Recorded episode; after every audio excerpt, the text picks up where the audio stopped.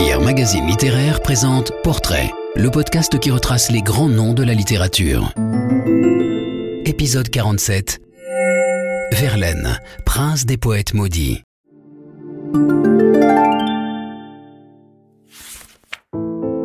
Né en 1844 à Metz, il a défrayé la chronique par sa vie dissolue et sa relation avec Rimbaud. À force de subvertir les règles, de la versification et d'oser la dissonance pour mieux exprimer une harmonie, Verlaine est devenu l'un des plus grands poètes du monde. Enfant hirsute du spleen baudelairien et de l'absinthe, étrange précipité d'infinie délicatesse et de violence faramineuse, Verlaine a incarné, avant de l'inventer pour lui-même et ses pairs, l'image du poète maudit.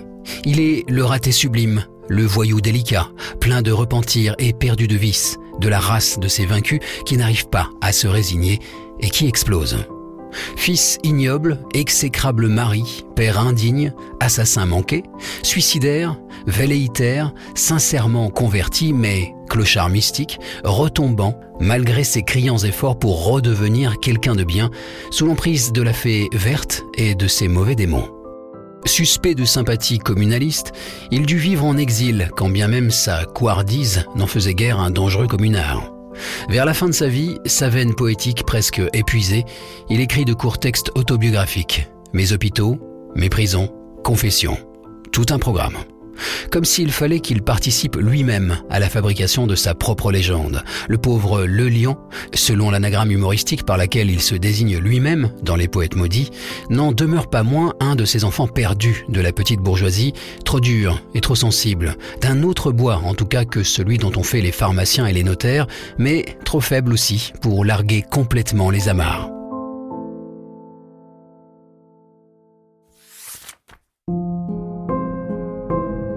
La vie de Verlaine, celle d'une âme grise qui se noircit et s'enivre.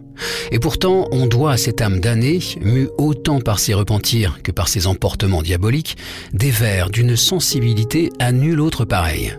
Moins révolutionnaire que Rimbaud, sans doute, sa poésie aux maladresses calculées touche les cœurs les plus froids.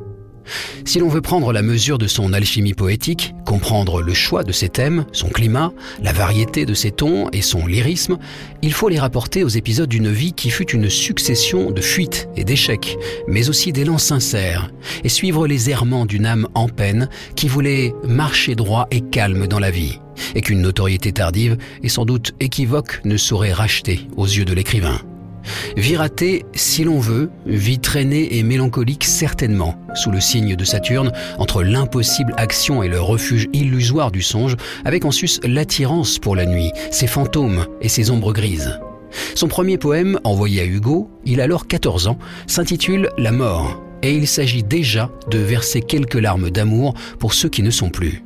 Si l'on accepte le bibliosonné Désappointement, le dernier poème de Verlaine, daté de décembre 1895, s'intitule Mort ultime chant du poète aux en aller et appelle à la mort pour qu'elle le libère des langueurs du rêve où il avait cru un temps trouver refuge. La mort que nous aimons et que nous eûmes toujours pour but de ce chemin où prospèrent la ronce et l'ortie.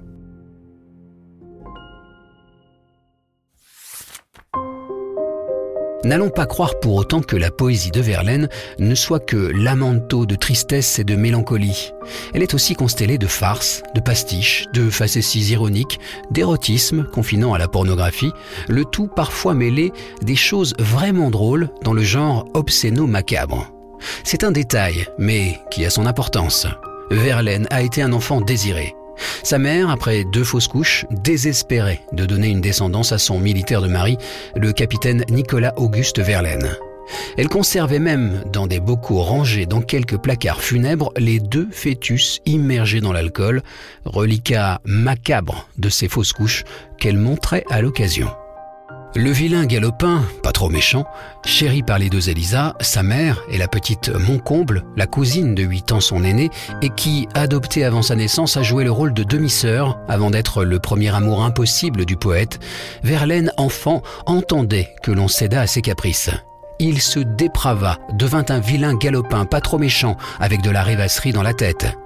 Son père, tôt disparu, laissa son fils prendre goût au confort bourgeois tout en tolérant qu'il en fuit les nécessaires servitudes.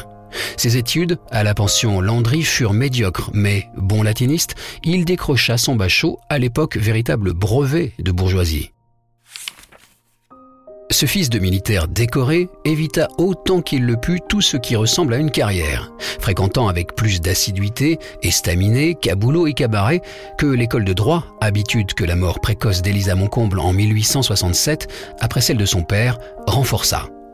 Un emploi de gratte-papier à l'hôtel de ville de Paris lui laisse assez de temps pour écrire, remanier ses vers de jeunesse et se faire un nom dans les cénacles du Parnasse commençant.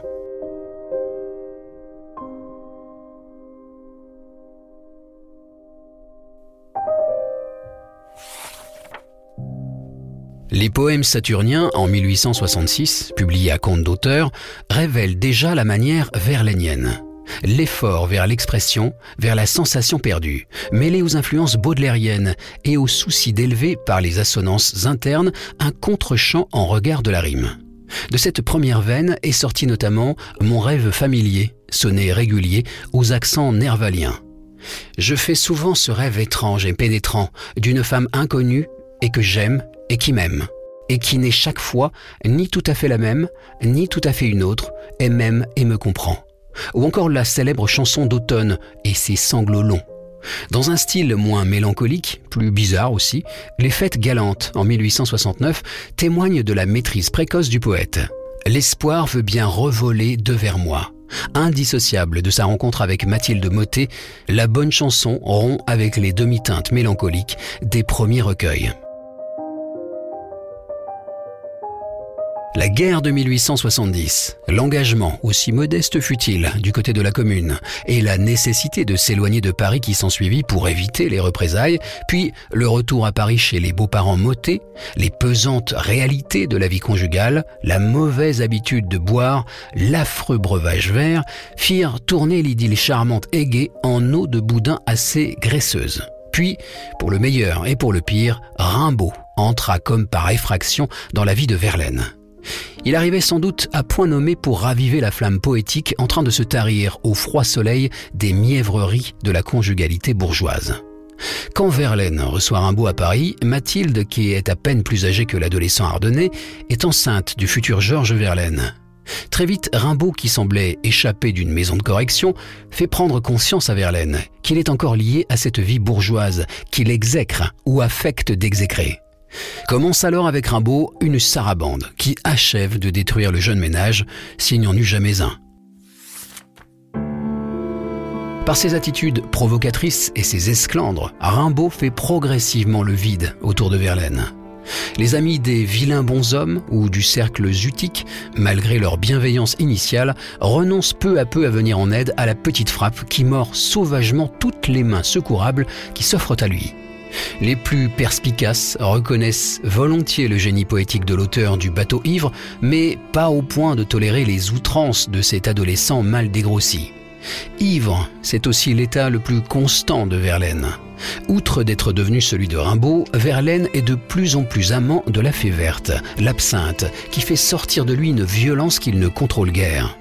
Il insulte Mathilde, qui lui paraît fade et sotte, comme la poésie dont elle avait naguère été la muse, en comparaison du jeune prodige et de ses hardiesses. Verlaine détourne autant qu'il le peut l'argent du ménage pour financer ses beuveries et soutenir son jeune compagnon. Il ne travaille plus.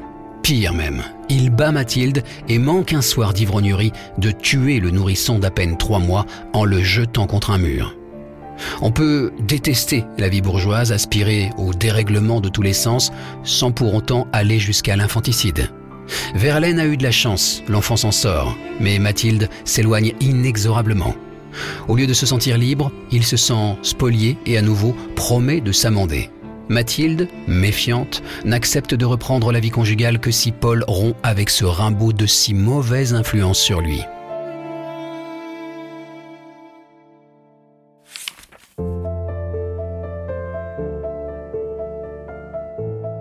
Déchiré entre sa relation avec Rimbaud, l'ami au visage d'ange en exil, et les exigences de sa femme, Verlaine joue double jeu, puis se perd lui-même dans ses désirs contradictoires. À Bruxelles, puis à Londres, Verlaine et Rimbaud, poète vagabond, tentent une expérience de vie commune qu'évoquent les quatrains de Letty et Erabundi. L'escapade se termine par l'épisode tragicomique de Bruxelles, la décision de Rimbaud de rentrer seul à Paris, les deux coups de revolver tirés par Verlaine sur Rimbaud et, devant une ultime menace de Verlaine, la peu glorieuse galopade de Rimbaud vers un sergent de ville. Scène peu reluisante que le poète voyant, le grand malade, le grand criminel, le grand maudit et le suprême savant, demandant, tel un fils de famille, tel un vilain bourgeois bien vulgaire, la protection de la loi. Ce demi-vaudeville homosexuel, et bien que Rimbaud eût retiré sa plainte, ne fut pas du goût des autorités locales. La folle aventure de la liberté libre débouchait sur une condamnation à deux ans de détention pour Verlaine. Verlaine se voit d'abord en victime de puissances hostiles, victime de Rimbaud, de sa belle famille qui ourdit des complots contre lui. Naïf, il espère encore reconquérir Mathilde en changeant enfin d'attitude. Il apprend en prison le jugement de séparation obtenu par sa femme et la perte de ses droits de paternité. Il n'en reste pas moins accroché à son catholicisme, unique planche de salut qui lui inspire des sonnets au Christ et des litanies à la Vierge, plutôt réussies dans le genre, mais aussi une série de pièces pieuses, moins bienvenues et qui sombrent parfois dans l'emphase. Je suis vraiment né saturnien. Verlaine traverse alors une période calme où il retrouve aussi les accents de mélancolie légère des premières chansons. Écoutez la chanson bien douce, qui ne pleure que pour vous plaire. Elle est discrète, elle est légère. Un frisson d'eau sur de la mousse. Allez, rien n'est meilleur à l'âme que de faire une âme moins triste. Le retour à la société, l'enseignement dans un collège en Angleterre, puis à Rethel, la relation chaste avec un élève pas bien doué, Lucien Létinois, mais qui vient combler le vide affectif laissé par Rimbaud et par l'absence de son fils, la vie champêtre enfin avec les Létinois semble stabiliser pour un temps le poète.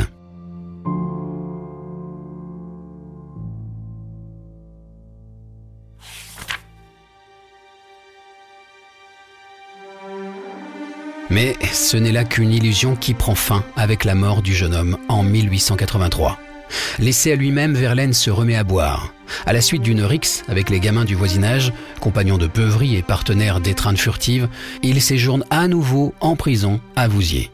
De retour à Paris où personne ne l'attend, la suite de la vie de Verlaine est un lent chemin de croix vers la déchéance, jalonné de deuil. La mort de sa mère en janvier 1886 l'affecte beaucoup. Bien que fort âgé et sans rancune pour ce mauvais fils qui dans ses crises avait manqué plusieurs fois de la tuer en la tabassant, elle était venue pour soigner son fils malade et partager le sordide domicile du poète, provisoirement hébergé chez un marchand de vin. Verlaine, mauvais ange vieilli prématurément, malade, aux allures faunesques, chute alors dans une authentique misère.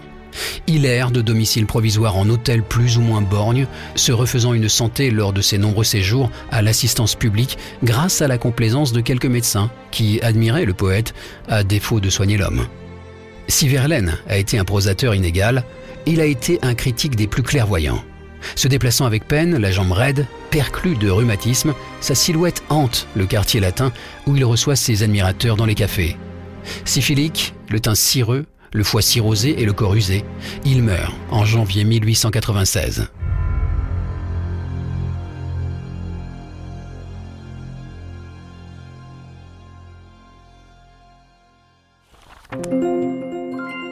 Paul Verlaine et tous les grands auteurs sont sur lire.fr. Si vous avez aimé cet épisode, abonnez-vous au podcast Portrait de Lire Magazine Littéraire et aidez-nous à le faire connaître en laissant des commentaires et des étoiles.